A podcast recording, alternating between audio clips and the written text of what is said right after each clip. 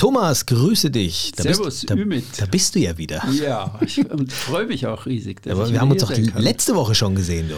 Ja, es könnte fast zur Gewohnheit werden. Ab da entstehen echte Abhängigkeiten. Ja, ich brauche meine Dosis Ümit pro Woche.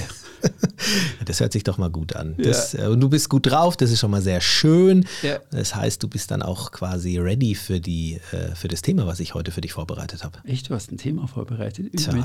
Ich habe Angst. Ja, ja, so ist nicht. Was so Aber ja, bevor ich dir das äh, verrate, ähm, gleich mal eine Frage im Vorfeld. Kann sich ja auch mal jeder selber stellen, der das hier gerade hört. Lieber Thomas, weißt du, was ein Zehn-Knoten-Segler ist? Hm.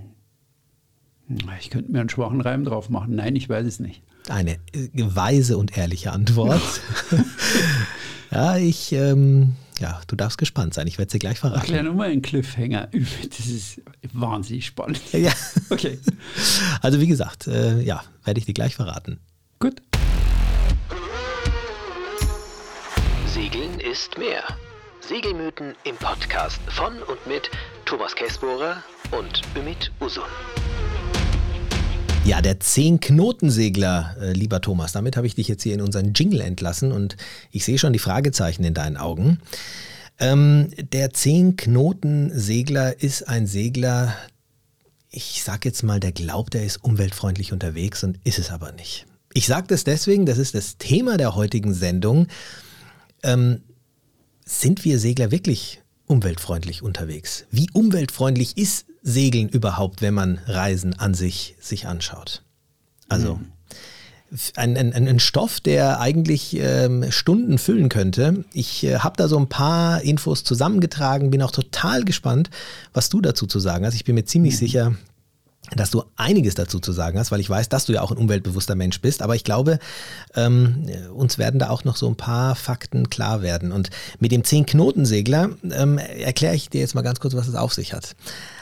Ein Zehn-Knoten-Segler ist ein Mensch, der bei zehn Knoten Wind nicht die Segel rausholt. Wenn der Wind von vorne kommt und er ist beispielsweise mit Motor gerade unterwegs äh, mit sieben Knoten, dann spürt er 17 Knoten und sagt sich, oh, steife Brise von vorne, da lass mal die Segel erstmal unten. Mhm. Wenn die zehn Knoten Wind jetzt aber achterlich wehen und er mit sieben Knoten unterwegs ist, dann spürt er ja gerade nur mal drei Knoten Wind an seinem Rücken und sagt, no, das ist zu wenig Wind, da lasse ich den mhm. Motor gleich mal an. Das heißt schon mal, der erste Fauxpas auf einer Segelyacht, äh, den Motor laufen zu lassen, obwohl man segeln könnte. Einer der Punkte, die ich jetzt hier anspreche, aber da haue ich gleich mal die Frage an dich rüber. Äh, wie schaut es denn bei dir aus? Wann, wann ziehst denn du die Segel bei deinem Boot raus? Oh ja, gute Frage, sehr gute Frage. Ja, das ist tatsächlich nicht ganz so einfach zu beantworten. Meine erste Levche war ein ausgesprochener Flautenläufer. Ja, das Wort gibt es tatsächlich. Das ist ein Boot, was einfach in der Flaute schon gut lossprintet. Die Levche, also man glaubt es kaum, ein Boot von 1970 äh, schaffte bei sieben Knoten Vorlicht fünf Knoten Speed, wenn keine Welle da war. Ja, da glitt die richtig fröhlich schon durchs Wasser. Die baute sich ihr eigenes Ding da auf, wo die dahin rauschte. Ähm, Wenn es ein bisschen mehr gepustet hat dann in Kroatien, dann war es halt gleich schwieriger, ja, weil da, die ist halt dann, hat sehr viel Segelfläche und liegt halt dann sofort auf der Seite und fällt halt dann bei anderen ähm, bei Starkwind mehr aus. Mein jetziges Boot macht unter 11 Knoten gar nichts. Ja, läuft aber stabil wie der 1. Ich muss bei 6 ähm, Windstärken muss ich nicht reffen, sondern das läuft einfach immer nur alles gut und die macht da gar nichts, als wäre da überhaupt nichts. Aber unter 11 Knoten ist gar nichts los und selbst der Blister versagt.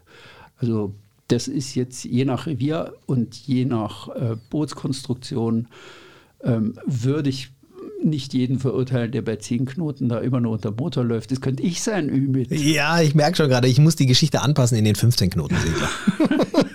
Aber du wirst lachen. Äh, ich muss wirklich oft schmunzeln beim, ähm, wenn ich, wenn ich äh, selber auf dem Boot bin und, und segel und ich sehe dann, ich sehe dann tatsächlich einfach viele Boote, die bei wirklich, also 15 Knoten Wind eigentlich segeln könnten selbst wenn sie vielleicht mal ihren Kurs anpassen müssten und dann vielleicht doch mal ein bisschen kreuzen müssten. Aber es sind viel zu wenig Segler am Segeln. Und das ist einer der Punkte, die ich, wie gesagt, schon ähm, äh, ja, auf die, auf die To-Do-Liste äh, für all diejenigen gleich mal äh, notieren möchte, die der Meinung sind, dass Segeln äh, umweltfreundlich ist.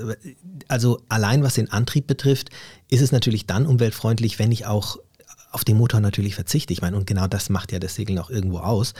Und äh, natürlich muss man, und das ist auch wieder gleich so ein Punkt, den man äh, sich bewusst machen muss, um die Batterien zu laden, ja schon auch irgendwie mal ein paar Stunden am Tag Motoren. Das heißt, ich komme da ja offensichtlich gar nicht so richtig äh, dran vorbei, auch mal den Motor laufen zu lassen. Und Ein Einspruch, äh, ja. Okay. Ich habe relativ früh angefangen, schon auf meiner ersten Reise 2000. Äh, 2010, als ich die Leaf gekauft habe, mir für 100 Euro ein kleines Solarpanel hinten drauf zu schrauben. Sehr gut. Da war nur eine simple Autobatterie drauf. Ich bin nicht der große Elektronikfreak vor dem Herrn, aber ich habe das irgendwie hingekriegt. Das, und das war eine wunderbare Sache. Das war eine simple Autobatterie mit 100 Ampere-Stunden, also alles System total easy, habe ich schon mal dargestellt. Ich will alles begreifen, was auf dem Boot ist, um es im Griff zu haben halbwegs. Und ähm, das, das war ein Erfolgserlebnis. Und auf mein zweites Boot habe ich mir dann zwei Panel, 100 Euro draufgebaut und eine viel größere Batterieanlage äh, mit 400 Ampere-Stunden, also ist jetzt richtig Wumms dahinter und ähm, da gibt es dann gar keine Probleme mehr. Also an der Stelle kann man mit wenig Geld als Eigner sehr, sehr viel Gutes machen und es ist vollkommen problemlos. Das ist ein absolut genialer Einwand, äh, was heißt Einwand oder einfacher, einfach ein Punkt, der hier wirklich dagegen wirken kann und ähm, der auch ganz wertvoll ist anzusprechen, denn auch die Vercharterer haben das sehr schnell gecheckt und in den letzten Jahren extremst aufgerüstet. Also immer mehr Vercharterer statten ihre Schiffe eben auch mit Solarpanels äh, aus. Das sieht man dann immer in den Ausrüstungen der Schiffe, wenn man, wenn man irgendwo sich ein Schiff chartern möchte. Und das ist auch wirklich sinnvoll. Ähm, nicht immer ist es so, dass, es, äh, dass man 100% auf den Motor verzichten kann, aber in sehr, sehr vielen äh, Fällen ist es so, dass es wirklich ausreicht und dass du eine gute Stromversorgung hast. Also ist ein ganz wichtiger Punkt. Dann gibt es noch einen zweiten Punkt. Ähm, ich glaube, da kannst du mir als Eigner auch einiges dazu sagen. Und der ist natürlich auch offensichtlich, das ist das äh, bekannte Anti-Fouling. Also das Schiff, auf dem ich unterwegs bin, hat ja in der Regel, sollte haben auch, eine, eine, ja, eine Schicht, die aufgetragen wird, in der Regel immer, wenn das Schiff im Winter an Land ist, um es wieder fit zu machen für die Saison. Und das ist, ein, ähm, ja, das ist im Endeffekt nichts anderes als ein Gift, muss man schon sagen, was das Schiff vor Bewuchs schützt. Und ich habe mal ein bisschen ähm, geguckt und gestöbert und beispielsweise im Umweltbundesamt ähm, nachlesen können, dass ca. 19 Prozent der gesamten Kupfereinträge in deutschen Oberflächengewässern von Sportbooten äh, stammen und dass das gar nicht notwendig wäre, weil die teilweise ihr Schiff äh, so ähm, in, ich sage jetzt mal, im Overkill mit Antifouling bestreichen, ähm, was eigentlich gar nicht so extrem notwendig wäre. Also man sollte wissen, dass wenn man auf einem Segelschiff unterwegs ist, dass das, was da unter einem ist, am Kiel ist, dass das nicht so. Das nicht ist so nicht grün, ist. das Zeug. Das dafür sorgt, dass es unter Boot nicht grün wird. Nein, das ist reines Gift, ähm, weil es jetzt gerade gut zum Thema passt. Wir haben vor ungefähr zehn Jahren mal einen Test gemacht. Und zwar haben wir die damals, also um 2010, gängigen Tipps für Boote mit Anti-Fouling-Alternativen mal probiert. Also da war dabei Melkfett also, und, ähm, Ehrlich jetzt? Unterwasser-Baggerfett. Ja, es gibt ja so Unterwasserbagger, die so, so das raus, also da dafür die Schmiere nicht weggehen. Also sehr haftungsfähiges Zeug, ist allerdings schwarz. Ähm, wir sind dann bewaffnet mit Eimern voller Melkfett irgendwie und ähm, mindestens zehn Tuben mit schwarzem Unterwasserbaggerfett nach Italien gefahren, zum Liegeplatz unseres Schiffes nach Livorno und haben also drei Bretter ins Wasser geworfen, über den Winter liegen lassen und dann wieder rausgeholt und geguckt, was los war. Ähm, ja, Antifouling war schon am besten. Also, und dann haben wir aber trotzdem gesagt, wir machen eine Saison lang die eine Hälfte des Bootes mit Unterwasserbaggerfett, schwarz, und die andere Hälfte des Bootes mit äh, Melkfett. Äh, das Ergebnis war, dass die Schwimmer, die auf der falschen Seite schwammen, immer mit schwarzer Schulter aus dem Wasser kamen und das Scheißzeug ging nicht ab. Und ich habe, glaube ich, letztes Jahr den letzten Löffel schwarzes Unterwasserbaggerfett entsorgt. Also Nein. grün war diese Aktion auch nicht. Aber das waren äh, Tipps einer namhaften technischen Segelzeitschrift, Krass. mit denen man da hantieren konnte. Also Anti-Fouling war schon so die Methode der Wahl, aber also grün sind wir Segler an der Stelle halt gerade überhaupt nicht. Ja, das ist ein Mythos. Ja. ja, also das ist wirklich ein Punkt, der mir da auch, ähm, ich meine, das, das, sind so Selbstverständlichkeiten und da komme ich auch schon zum nächsten Punkt. Ähm, wir denken dann natürlich in erster Linie daran, an die Zeit auf dem Boot, aber wir müssen ja irgendwo irgendwie zu diesem Boot kommen wir müssen ja mhm. irgendwie da hinkommen. Also entweder du steigst ins Auto mit deiner Crew und fährst nach Kroatien, um dort dein Schiff zu übernehmen und ähm, verbrennst dann eben dein äh, Diesel, Benzin, was auch immer. Oder, und das sind natürlich die meisten Fälle, du sitzt natürlich im Flugzeug und ähm, als, ja, weiß ich nicht, wie man als Umweltminister jetzt beispielsweise äh, Segeln dann ver, ver, ver, verbinden könnte, wenn man da irgendwie hin muss. Also du musst ja auch irgendwie da hinkommen und da beißt die Maus keinen Faden ab. Also irgendein Tod muss ich da dann auch sterben. Ja, also keine Frage. Wir müssen da irgendwie hinkommen. Wir können nicht vor unserer Haustür lossegeln. Also es, es haut einfach nicht hin. Wir sind Freizeitgesellschaft. Ja. ja also da ist mir auch nichts eingefallen, wo ich jetzt sagen könnte, dass es hier eine Lösung gibt. Also mit dem Fahrrad zum Turn, das wird nichts. Hm. Werde ich nicht hinkriegen. Ist mir doch ein bisschen Nein. zu weit. Aber es gibt einen äh, Punkt, wo wir sehr viel machen können. Und das ist, glaube ich, der Punkt, der ähm, von leider Gottes vielen Crews nicht beherzigt wird, aber glücklicherweise dann doch von einigen und hoffentlich auch gerade jetzt dann nach dem Podcast von immer mehr Crews. Das ist das Verhalten während des Turns. Also ich spreche jetzt mal so ein paar Dinge an. Ich weiß nicht, vielleicht fällt dir auch was ein, aber es geht schon damit los, wenn ich äh, mein Schiff verproviantiere.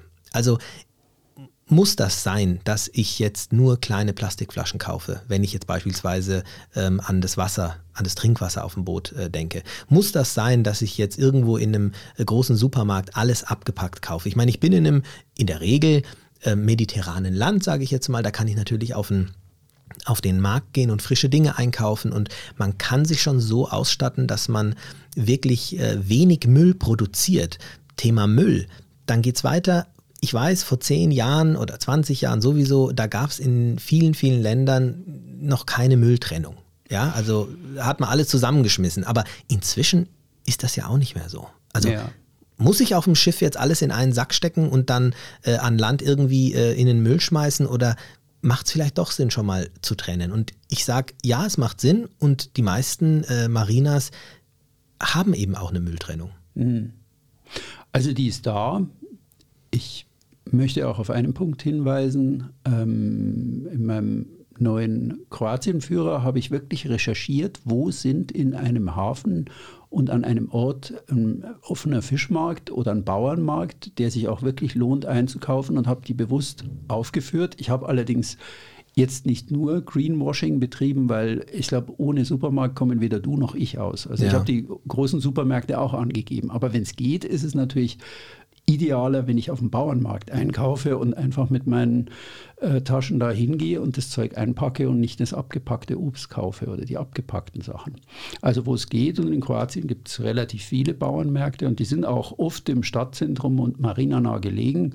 Ich habe die alle aufgelistet. Das ist die eine Seite. Aber die andere Seite ähm, ich glaube, wenn man wirklich richtig grün segeln will, das wird ein dickes Brett zu bohren, ja, weil hast du, du, du hattest doch da irgendeine Story mir ja, neulich stimmt. erzählt, war das nicht ja, ja, irgendeiner, der es versucht hat und es war dann richtig brutal, ja, also, erzähl du.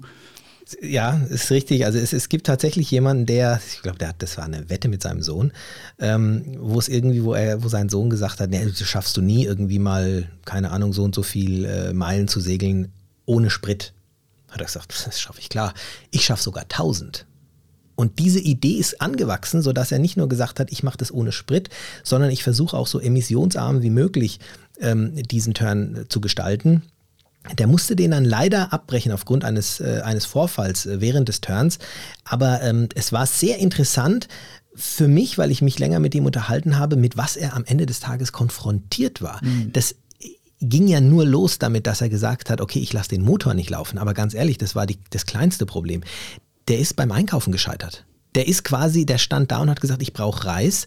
Und hat gesagt, ich möchte aber kein Plastik und jetzt stehst du da. Ja, ja und diesen Markt zu finden, wo alles ja. in irgendwelchen Hanfsäcken steckt, ja. Äh, wurde, das ist alles, wie du gerade schon gesagt hast, nicht so einfach. Und es ging auch weiter, auch ich meine, klar, Energie etc. kann man alles machen, aber wenn du deine komplette Energie nicht aus der Steckdose haben möchtest, ähm, ist es alles nicht so einfach. Auch wenn du kein Plastik an Bord haben möchtest, dann ja, dann hast du Glas, ja, dann musst du auf dein Gewicht wiederum achten. Also auch die Strahlung und äh, diese ganzen Geschichten. Der hat ja wirklich auf alles geachtet und wollte ja. dann auch nicht Handy und all solche ja. Sachen. Also ähm, Elektromotoren, wenn überhaupt irgendetwas. Also das war alles nicht so mhm. einfach, aber cooles Projekt. Ja, ich kann das auch nur bestätigen. Also auf meiner Insel gehe ich fast jeden Sonntag auf, wenn ich dort bin, auf den Bauernmarkt und ähm, meine geliebten Kichererbsen kommen im Plastikbeutel. Selbst wenn sie vom Erzeuger Schrägstrich Importeur sind, genauso die Linsen oder irgendwas,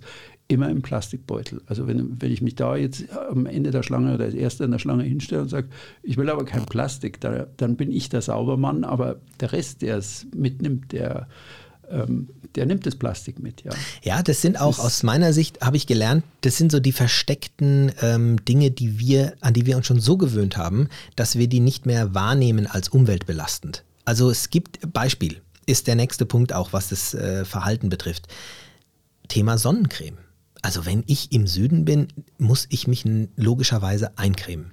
Und ich bin jemand, der in der Vergangenheit darauf geachtet hat, dass es wasserfest ist. So, wasserfest soll es sein, das ist sehr gut. Ja, klar.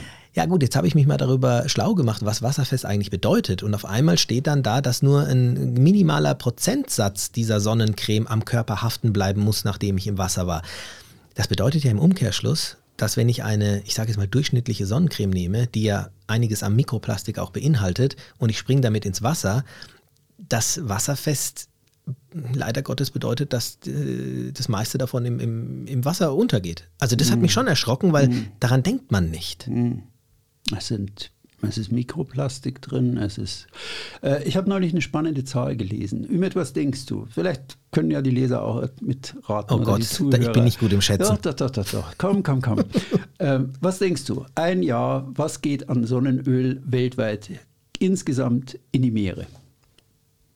Boah, das ist. Ähm äh, also es müssten schon ein paar tausend Tonnen sein. Sag, ich meine, sag ich mal. Ich meine, die Welt ist groß, äh, Sonnencreme gibt es fast Kann, überall. Das ich, könnte man einfacher machen. 3000, 7000, 15.000.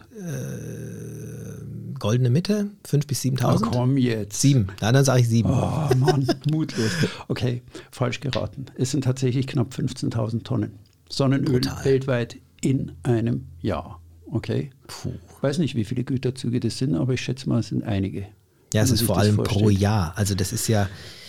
Und ja, es bleibt und es schadet vor allem den Korallenriffen, ja, die es genau. wirklich ja schwer haben. Ja, also das ist ja, wenn man in der Karibik unterwegs ist, jeder, ja. der dort war, ist schon mal über so ein, so ein totes Korallenriff gelaufen und ähm, ähm, dieses Zeug ist einfach wirklich schwierig. Also ich, ich bin sowieso kein Freund, weil ich die, die Schmiere nicht mag, aber ich bin ja eher ein rothaariger oder hellerer Typ. Ich bin ein heller Hauttyp. Ich brauche das. Ich nutze 50er, aber ich versuche eigentlich, ähm, wenn es irgend geht, mit langer Hose zu segeln. Weil ich irgendwann gemerkt habe, also ich habe jetzt die Alternative, ich verbrenne mir die Beine und äh, die Arme oder ich lebe halt mit dieser Schmiere da den ganzen Tag. Ja. Mhm.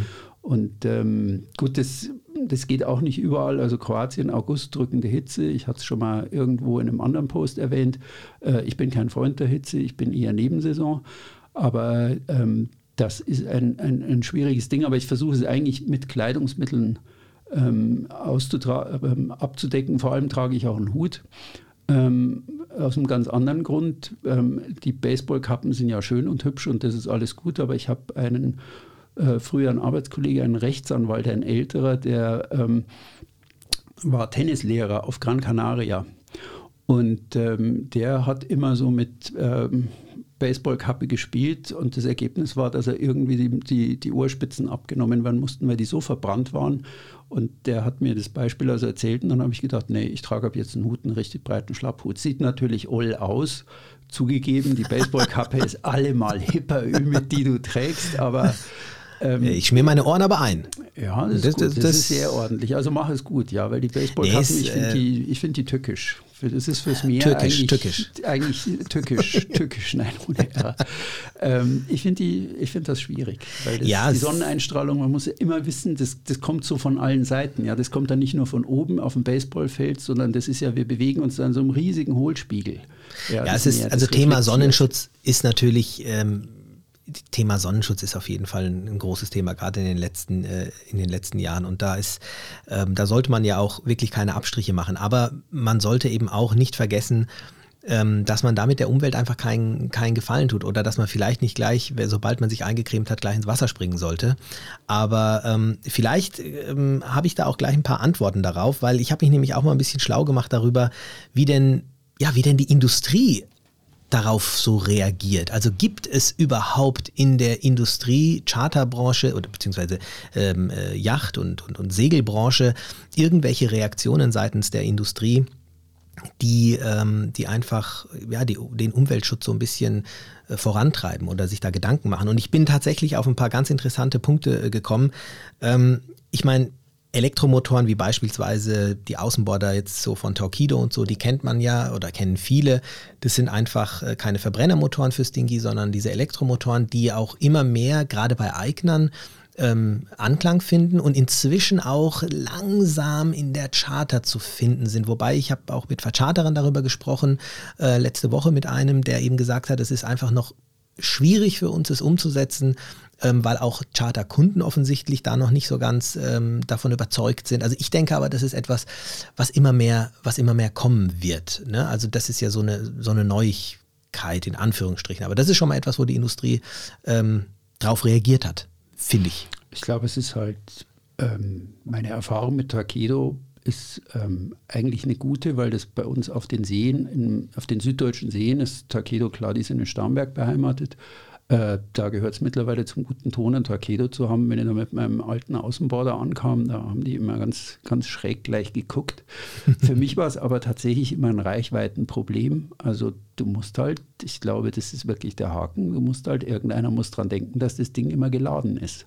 Korrekt. Ja, neben der Taschenlampe ja. und neben, dem, äh, neben der Handfunke und was haben wir dann eigentlich noch alles? Äh, mhm. neben dem Handy und also die Ladeorgie wird nur ein, um ein wesentliches Gerät bereichert auf dem Boot. Aber klar, ökologischer wäre es. Richtig, und auch hier ist es natürlich auch irgendwo ein Spagat, weil auch du jetzt ganz klar ansprichst, dass es ja auch ein gewisser Stromverbrauch ist, den du brauchst, um das ja. überhaupt äh, zu machen. Klar, ich meine, dieser Podcast, hier geht es einfach um diese Thematik. Man, äh, ich will jetzt nicht zu haarspalterisch wirken, aber ich denke, es macht Sinn und das ist ja auch der Sinn unserer Diskussion, dass wir den Sachen einfach mal wirklich komplett auf den Grund gehen und man merkt einfach immer mehr, wie, wie schwierig es ist, dass selbst eine Lösung, eine ja. vermeintliche Lösung trotzdem auch wieder ein Aber mit sich bringt. Ne? Und ähm, was gut, der nächste Schritt ist, sind dann die Hybridantriebe. Also bei den Segeljachten ist es ja so, auch bei den Katamaranen, dass es inzwischen ja auch äh, hier die Möglichkeit gibt, dass es nicht nur der Verbrenner ist, sondern dass du auch hier umweltschonender unterwegs sein kannst,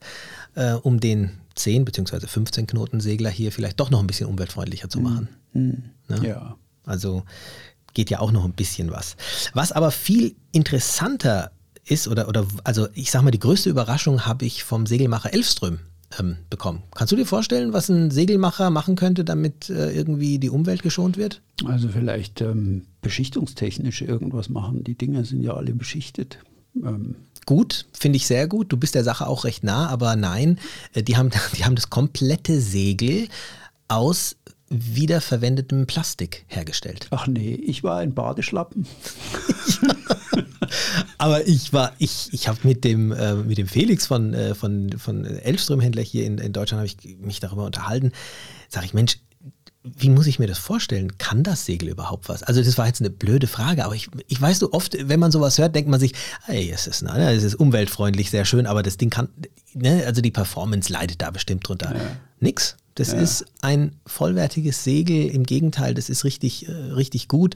Und ich war da schon baff. Also ich habe mir gesagt, wow, ja. ähm, da, da, steckt ja auch viel Techno, also viel Denkarbeit dahinter, also bis sowas dann mal steht. Aber geil. Ja. Also da war ich sehr ähm, positiv äh, überrascht. Ähm, noch ein Punkt, ähm, den, wir, den wir vorher auch angesprochen ähm, hatten, ist Antifouling. Also auch hier ist es so, dieses Gift, von dem wir gesprochen haben, ähm, wir sind hier nicht mehr auf dem Stand von früher. Nein, es wird hier immer weiter entwickelt und die Industrie gibt hier richtig Gas und will, und das merkt man auch, das ist wie ein Wettbewerb, dass der eine umweltfreundlicher werden will als der andere. Weil das ist offensichtlich das Erste, woran ein Eigner denkt, der umweltbewusst ist, welches Antifouling soll ich nehmen? A, es soll was nutzen und B, ähm, es soll, ähm, es soll aber trotzdem so umweltfreundlich wie möglich sein. Und da ähm, entwickeln sich die, die Antifoulings wirklich immer weiter Richtung umweltfreundlich. Und hier vielleicht mal meine Frage auch an dich. Ähm, ist Antifouling gleich Antifouling? Muss immer der Anstrich gleich sein? Du bist Eigner, du kennst dich aus mit deinem Boot. Wie, wie hast du das bei deinem Boot so gesehen? Unterwasserbaggerfett. Ja. Nein, lassen wir mal die Kindergartenspielereien weg, die große Jungsspielereien, die wir da getrieben haben. Ähm, das Antifouling, also ich habe mir mittlerweile angewöhnt zu überlegen, wenn ich unterwegs bin und dann nur acht Wochen unterwegs bin oder so, ja, zehn Wochen ist so die Grenze, dann werfe ich das Boot eigentlich so ins Wasser ohne Antifouling. Weil das acht Wochen hält es mal durch. Vor allem, wenn ein Schiff in Bewegung ist, dann setzt sich da viel weniger ab, als wenn es eigentlich nur im Hafen liegt über eine längere Sommerzeit. Faktoren für Bewuchs sind ähm, bewuchsstarke Häfen. Also wenn ich irgendwie viel Süßwasser habe, also Nordadria ist grausam, da wächst alles, da wächst der Bart drunter, wenn man nichts macht. Aber einfach, weil es sehr viele nährstoffreiche Süßwasserflüsse gibt, die in der Nordadria runterkommen. Kroatien hat wenig Flüsse, das glaube ich ist so mittelmäßig, aber alles, wo so Süßwasser dabei ist und im Spiel ist, ist das sehr bewuchsfreudig, nennt man das, glaube ich. Und ähm, da muss man einfach für die lange Liegezeit, wenn ein Boot lang im Wasser ist, muss man einfach Antifouling auftragen, weil sonst kommt man hin nach acht Wochen und dann kann man wirklich erstmal da runtertauchen und einen halben Tag lang schrubben und kratzen und bürsten. Und gesund ist das auch nicht, wenn man da im abgeriebenen Antifouling rumschwimmt. Äh, Aber ich habe es auch schon öfter gemacht. Also wenn man Kurzzeit segelt, acht bis zehn Wochen, sollte man es einfach mal ausprobieren. Ähm, man kommt da gut ohne zurecht. Allerdings muss das Boot in Bewegung sein. Und äh, Hafenliga und ich fahre da ans Wochenende runter und gehe mal kurz segeln oder gehe drei Wochen segeln, das geht auch. Aber wenn es lange im Hafen liegt, gehört einfach Antifouling drauf. Ich habe nichts anderes gefunden. Ja, also das, äh, das ist ein interessanter Aspekt, das stimmt. Also da habe ich zum Beispiel jetzt auch gar nicht so dran gedacht, stimmt. Wenn das Schiff natürlich immer in Bewegung ist, dann gibt es ja kaum Möglichkeiten. Der Punkt, den wir jetzt äh, als Yachtcharter-Agentur sehr gut als Feedback von den Kunden immer bekommen oder was da ganz klar rauskristallisiert ist, ist, dass du merkst, dass ähm, eher mal ähm, negative Feedbacks zum Unterwasserschiff kommen aus äh, Charterregionen, wo das Wasser natürlich wärmer ist und die Saison länger ist. Ja, also wenn ich beispielsweise in der Karibik, ähm, wo da unten alles ja. äh, blüht und fleucht, da ist natürlich das Schiff auch, auch wenn ich ein Antifouling gemacht habe, schneller mal wieder bewachsen, als wenn ja. ich das jetzt in kühleren Gewässern mache. Ja, ähm, also Vercharterer sind hier mit Sicherheit irgendwann mal die Top-Abnehmer von umweltfreundlichem äh, Antifouling. Aber das ist definitiv auch ein Punkt, wo es hier schneller geht als dort. Ne? Einmal täglich Regen in der Karibik, also starke Süßwassereinträge, nährstoffreich, mit äh, von den Hängen runter. Also das glaube ich auch gerne, dass das äh, ja. in der Karibik äh, schwieriger ist. So, dann habe ich ähm, noch einen Punkt und der betrifft ähm, ja quasi die, die Sauberkeit äh, der Schiffe. Du weißt, wie es ist. Du bist irgendwo in einem Hafen drin und ähm, Deck ist versalzen und du willst, dass dein Boot wieder sauber ist. Und dann ja, machst du den Schlauch dran. Nachdem du dein Trinkwasser ähm, äh, aufgefüllt hast, dann also ich finde, man sieht es ja oft bei den Motorbootfahrern und dann machen die das Wasser an und machen an und machen sauber und schrubben und tun. Was hältst du davon? Ähm, wir sollten nicht auf vielleicht andere zeigen, weil ich, weil ich es auch gerne manchmal mache, dass ich sage, jetzt tue ich meinem Boot mal was Gutes, jetzt bin ich seit drei Wochen unterwegs, jetzt kriegt sie mal richtig Wasser ab. Aber man sollte mit offenen Augen durch die Welt gehen. Das, glaube ich, kann man verlangen. Beispiel Kroatien. Nicht jede Insel hat das Wasser so verfügbar, wie wir das daheim gewohnt sind, dass ich den Wasserhahn aufdrehe und dann kommt es unbegrenzt raus, weil alles unter uns voller Grundwasser ist und grenzenlos zur Verfügung steht. Äh, gerade kroatische Inseln hatten noch bis vor wenigen Jahren, teilweise bis 1972, meine Brač oder war, äh, hatten die kein eigenes Wasser. Das heißt, die hatten Zisternen und mussten Regenwasser auffangen über den Winter und mussten dann halt damit zusehen, wie sie zurechtkommen. Und 1972 gab es halt eine 10 Kilometer lange Unterwasserleitung, die die Insel halt heute noch rund um die Uhr mit frischem Trinkwasser vom Festland versorgt. Früher waren nur Wasserschiffe überall notwendig im Sommer die Inseln versorgt haben. Es gibt aber auch viele Inseln, die bis heute keine Wasserversorgung haben. Zum Beispiel auf der Palmijana, äh, auf äh, Sveti Clement vor Var, auf den ähm, Pakleni-Inseln in der Marina Palmijana ähm, gibt es nur stundenweise Strom und vor allem auch nur stundenweise Wasser. Und ähm, immer wieder regen sich Skipper darüber auf, dass das Wasser da nur mit schwachem Druck kommt. Ähm, muss man einfach mal klarstellen, diese kleine Insel, die da davor liegt und auch die andere Insel, die haben kein Wasser, sondern das Wasser wird in Zisternen aufgefangen und man muss da wirklich sparsam damit umgehen. Äh, selbst die große Insel Mallorca hat kein eigenes Wasser, sondern die Insel hat auch in den 70er Jahren, meine ich, zwei große Stauseen in den, in den Bergen angelegt, Gorsch Blau. Und ähm, wenn ich mit Leuten dort spreche, dann sagen die schon, ja, es wird ein guter Sommer dieses Jahr. Ja, warum? Ja, es hat viel geregnet im Winter, das ist toll, wir werden genug Wasser haben im Sommer. Also die wissen eigentlich im Winter schon, werden wir im Sommer wieder Wassersperre haben und dann ist es halt bitter, wenn man im Hafen von Mallorca, im Club Real, dann plötzlich sieht, wie halt alle da fröhlich mit ihrem Wasser rumspritzen und die Boote sauber machen. Und die Mallorquiner haben eventuell wieder, also es sind 800.000 Mallorquiner, die haben dann eventuell wieder eine Wassersperre im Sommer zu ertragen.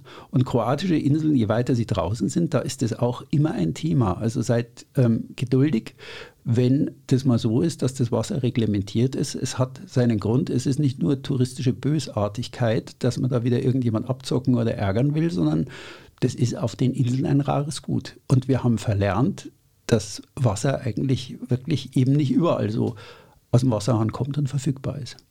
Und zwei Sachen habe ich noch, äh, wo die äh, Industrie sich Gedanken gemacht hat. Ähm, das eine kann man ganz flott abhandeln. Ähm, ich habe vorher das mit der Sonnencreme angesprochen. Du hast mich mit dieser überwältigenden Zahl auch konfrontiert. Es gibt auch hier sehr klar immer mehr den, den Trend zu umweltverträglicheren Sonnencremes. Man kann das mal googeln, man kann da mal schauen. Äh, da gibt es äh, einfach Sonnencremes, die ehrlicherweise ein bisschen teurer sind, aber wo man sich wirklich mit besserem Gewissen eincremen kann. Auch hier gibt es noch keine äh, Nullnummer im Sinne von, das ist hundertprozentig umweltverträglich. Wobei ich mal vor einiger Zeit, Mensch, schade, siehst du, das hätte ich nochmal nachrecherchieren können, ähm, habe ich mal zwei Jungs kennengelernt, die in München eine Firma gegründet haben mit einer Sonnencreme, die angeblich, ähm, also extremst umweltverträglich ist, ohne Mikroplastik, aber auch ohne diese ganze Chemie, die teilweise ja in den Mikro, äh, in den Sonnencremes drin ist, von denen du ja auch äh, gesprochen hattest. Also ähm, das finde ich auch sehr wichtig und sehr, sehr gut, wenn man sich, wenn man länger auf dem Wasser ist und wenn man weiß, man cremt sich jetzt eine Woche lang jeden Tag auf dem Boot ein, mein Gott, dann gebe ich halt ein, zwei Euro mehr aus, aber dann habe ich eine, äh, dann habe ich eine Sonnencreme, die auch das Meer nicht verschmutzt und ich meine, wir lieben das Meer, ja, ganz mhm. ehrlich, wir wollen, gerade wir Segler, ja. Äh, wollen ja, dass das Meer äh, auch noch in 50 Jahren, in 100 Jahren und auf ewig äh, schön ist oder ja, ehrlicherweise muss man im Moment schon sagen, dass es ein bisschen besser wird. Aber das ist schon mal nochmal gut und den letzten Punkt, ähm, der gilt der Bootsindustrie, also der denen, die die Schiffe bauen. Und ähm, wir kennen die Situation, ich habe es am Anfang kurz angesprochen, du gehst einkaufen und du brauchst ja Wasser. Also wenn ich schon umweltfreundlich denke, gut, dann kaufe ich diese 5-Liter-Gallonen und trotzdem braucht jeder irgendwie ein Fläschchen, was er dann von mir aus immer wieder ein, äh, auffüllt. Ist eben sehr umständlich, das heißt, man ähm, greift dann oft doch zu den 1 Liter äh, Plastikwasserflaschen, was ja eben nicht so cool ist. Jetzt gibt es aber schon die Möglichkeit, beispielsweise auf der Sunloft von Janot, das ist dieser äh, Monocut nennen ihn viele. Also das ist dieser Katamaran für zwölf Personen, äh, Entschuldigung, dieser Monohall für zwölf Personen, der äh, oben ein riesiges Deck hat, ähm, sieht aus wie so ein Partyschiff. Aber die haben eine richtig coole Idee verwirklicht. Und zwar, wenn du da den Wassertank füllst, geht ein Teil des Wassertanks in einen separaten Tank, der an den Wasserhahn oben angeschlossen ist. Und das Wasser, was dort rauskommt, wird durch einen Kohlefilter gejagt und ist 100% gutes Trinkwasser, was da rauskommt. Das ist wirklich keimfrei. Keimfreies Trinkwasser und äh, der Hammer ist, dass auf diesem Schiff dann auch zwölf Flaschen sind, die jeweils einen farbigen unterschiedliche Farben, Verschluss haben und jedes Crewmitglied eine bestimmte Farbe für diesen Turn hat. Das heißt, du musst überhaupt gar kein Wasser mehr bunkern. Du gehst aufs Schiff, mhm. machst den Wasserhahn auf, füllst dir das Wasser rein, trinkst und wenn die Flasche leer ist, dann füllst du sie einfach wieder auf. Und das finde ich richtig cool. Aber jetzt ähm, Vorsicht, liebe Zuhörer. ähm, jetzt ja nicht denken, ich male mir einen roten Strich auf die Plastikflasche, gehe auf meiner x-beliebigen Charterjacht an den Hahn und kipp mir da das Wasser rein. Also ähm, das könnte üble Bauchschmerzen geben. Ja, das Wasser auf den Yachten ist nicht keimfrei oder man sollte ja. davon ausgehen, vielleicht ist es manchmal auch der Fall, aber gerade wenn die Dinger in der Hitze liegen, diese schmalen Plastikrohre, ähm, nicht Wasser ungefiltert aus dem, aus dem Wasserhahn trinken an Bord. Das ist Brauchwasser, nicht Trinkwasser. Genau, nicht zu verwechseln, wenn dann Watermaker drauf ist, nicht, aber. Nicht, dass jetzt einer sagt, ach, Ümit, du hast doch neulich gesagt, das kann man, wenn ihr da einen roten Strich drauf macht, kann ich das trinken. Das stimmt. Äh, Thomas, da hast du mich wahrscheinlich wieder äh, gerettet vor eventuellen zukünftigen äh, Botschaften. Nein, äh, das ist, glaube ich, echt auch wirklich sehr wichtig. Also, das ist eine Technologie, die ganz extra dafür gemacht wurde. Und ich meine, die, die Alternative dazu, gut, das ist jetzt keine Alternative dazu, aber dieser Watermaker, den ja der ja auf vielen Katamaranen gerade in den Fernzielen äh, ist, das ist natürlich auch eine feine Sache, aber äh, ist natürlich alles andere als jetzt umweltfreundlich. Also da hast du dann meistens noch einen Generator dabei und dann, also Plus dann Filter. ne, geht's, geht, geht's in die andere Richtung mhm. eigentlich. Und die Frage ist immer, ob man wirklich einen Watermaker braucht, wenn man auf Charter ist, ähm, ist jetzt mal so dahingestellt. Also Sag mal, Ümit. Ja. Wie grün sind wir jetzt als Segler eigentlich? Fazit. Ja, äh, kommt genau zur richtigen Zeit jetzt, weil ich habe tatsächlich, das sind mal so die wichtigsten Punkte, auch die mir so, ähm, ja, die ich so recherchieren konnte. Also ich bin, also ich bin zu dem Fazit gekommen, dass es schon möglich ist, umweltfreundlich zu segeln, wenn man es aber auch wirklich bewusst anstrebt. Also es gibt einfach, wie ich schon genannt hatte, viele, viele Situationen und Punkte, an denen man sehr schnell mal was falsch machen kann und dann eben nicht umweltfreundlich unterwegs ist. Und ich habe mal ein kurzes, äh, eine kleine These äh, beziehungsweise ein kurzes Beispiel. Da kann sich ja jeder seine Gedanken drüber machen. Ich meine, wir Segler verurteilen ja ähm, die Kreuzfahrturlauber ähm, nicht ohne Grund, ja, weil das ist natürlich eine Umweltbelastung. Aber ich habe mir mal letztens vorgestellt, ähm, ich bin da, war in Dubrovnik und da, mein Gott, da lagen riesige Kähne. Und mir gedacht, ach du lieber Himmel, wie viele Menschen sind es? Und dann habe ich mir vorgestellt, wenn die alle auf Segelbooten wären, was wäre, wie viele Boote wären das? Und stell dir vor, diese Segler würden nicht umweltfreundlich unterwegs sein. Also eine grobe Schätzung. Mm, Gerne. 2000 äh, Passagiere plus über 1000 mm, Crew äh, Kroatien die letzte Zahl an Charterbooten, das weißt du besser, äh, sind 4000 Charterboote. Also ein so ein Ding, wenn jeder von denen auf eigenem Boot angeritten käme, hätten wir fast die Charterflotte Kroatiens. Dann müsste jeder ein Boot rumfahren. Müsste würde. jeder ja. aber auf ein Boot gehen. Müsste jeder auf ein Boot. Aber selbst wenn die auf, selbst wenn die sich verteilen würden hast auf die Boote. Viertel, wenn du drei Leute ja. verteilst, hast du ein Viertel der kroatischen Charterflotte. Also nicht falsch verstehen da draußen. Ich will jetzt die Kreuzfahrtschiffe nicht irgendwie äh, umweltfreundlich reden. Ich will nur in Relation bringen, ähm, dass nicht immer alles so, ja, so rosig ist, äh, auch wenn es da mal zu glänzen scheint. Also ich glaube, wir müssen uns alle so ein bisschen auch an die eigene Nase packen und schauen, ähm, ob wir dem gerecht werden. Äh, wenn einer sagt, wow, Segeln, toll, individuelles Reisen und ist ja super umweltfreundlich. Jein, sage ich einfach mal. Wir müssen trotzdem hier und dort ein bisschen nachjustieren, dass es wirklich umweltfreundlich ist. Du hast mir gestern Abend eine tolle Sache vermittelt stolz sein kann man nur auf etwas, was man selber leistet, nicht das, was man ist. Wir sind nicht per se, nur weil wir Segler sind, umweltfreundlicher, sondern stolz können wir darauf sein, wenn wir wirklich an manchen Punkten selber was einbauen, wo wir es uns wirklich verdient haben, darauf stolz zu sein, weil wir sagen, naja, ich habe jetzt mal ein paar ähm, Tüten weniger genommen und weniger abgepacktes Obst. Ich habe es vom Kauf am Bauernmarkt, kleinere Mengen ein. Ich gehe zum Fischhändler und wenn wir verschiedene Faktoren einbauen, die tatsächlich, dass es tatsächlich unsere Leistung ist, stolz zu sein, dann können wir stolz sein drauf. Ja, das finde ich schön. Das ist ein schöner, ich hätte schon gesagt Schlusssatz, aber so ganz Schluss ist ja noch nicht. Ne? Ich, ganz äh, Schluss ist noch nee, nicht. Ich habe noch, ich hab noch eine, hast, ich hab noch eine Frage. Noch, ja, du hast eine Frage. Ich okay. habe noch eine Frage an dich. Ähm, Ja, aber trotzdem nochmal, was du gerade gesagt hast, das ist äh, absolut korrekt. Stolz, klar, kann man, können wir darauf sein, was wir gemacht haben und nicht äh, auf das, dass man uns jetzt Segler nennt, sondern da müssen wir erstmal zu dem werden. Ja, ich würde jetzt sagen, wir haben das Thema eigentlich ganz gut ähm, soweit äh, ja, auseinandergenommen und die einzelnen Punkte beleuchtet. Und ähm, obwohl das schon auch irgendwo ein positives äh, Thema ist und war, je nachdem, aus welcher Perspektive man äh, es jetzt betrachtet oder wo man sich jetzt sieht als äh, Zuhörer, haben wir ja zum Ende unseres Podcasts immer so die gute Nachricht des Tages. Das heißt, ähm, einer von uns fragt den anderen, welche gute Nachricht des Tages hast du denn? Es muss nicht unbedingt was mit ähm, Segeln, Meer etc. zu tun haben oder gar mit dem Thema, über das wir ähm, sprechen. Einfach etwas Positives, was wir hier nochmal zum guten Schluss ähm, ja, anreißen können. Hast du da was Schönes für mich, Thomas? Mhm. Muss ich nachdenken, aber ich glaube, ich würde wirklich gerne beim Thema bleiben. Die gute Nachricht des Tages ist, da muss ich mit dem Unwort anfangen. Ja, das Unwort heißt Türkei. Mich hat die Türkei immer beeindruckt, wenn ich dort war, für ihre ganz strikten Regeln zur Reinhaltung türkischer Gewässer. Die suchen weltweit ihresgleichen. Ich bin wirklich in vielen Ländern gewesen, aber eine so tolle Wasserqualität. Du kannst in einem äh, türkischen Hafen, konntest du zwischen den Booten durchschwimmen, zwischen den Ankerliegern. Das könntest du in einem italienischen oder kroatischen Hafen überhaupt nicht dran denken. Die Türken sind ganz, ganz biestig. Die hatten Ende der 90er Jahre große Probleme, weil sie die großen Gület-Schiffe, die haben durch die Fäkalien alle Buchten verunreinigt. Und da fingen die bereits in den späten 90er Jahren an, dass ihnen klar wurde, wenn wir jetzt nicht was unternehmen, dann sind unsere Buchten im Eimer. Und dann haben die angefangen, erstmal die Gülets, dann die Yachten, dann ähm, die Schwarzwassertanks vorzuschreiben, Absauganlagen überall zu installieren und rigide gegen jeden vorzugehen, der im Hafen auch nur einen halben Eimer Schmutzwasser ins Hafenbecken kippt.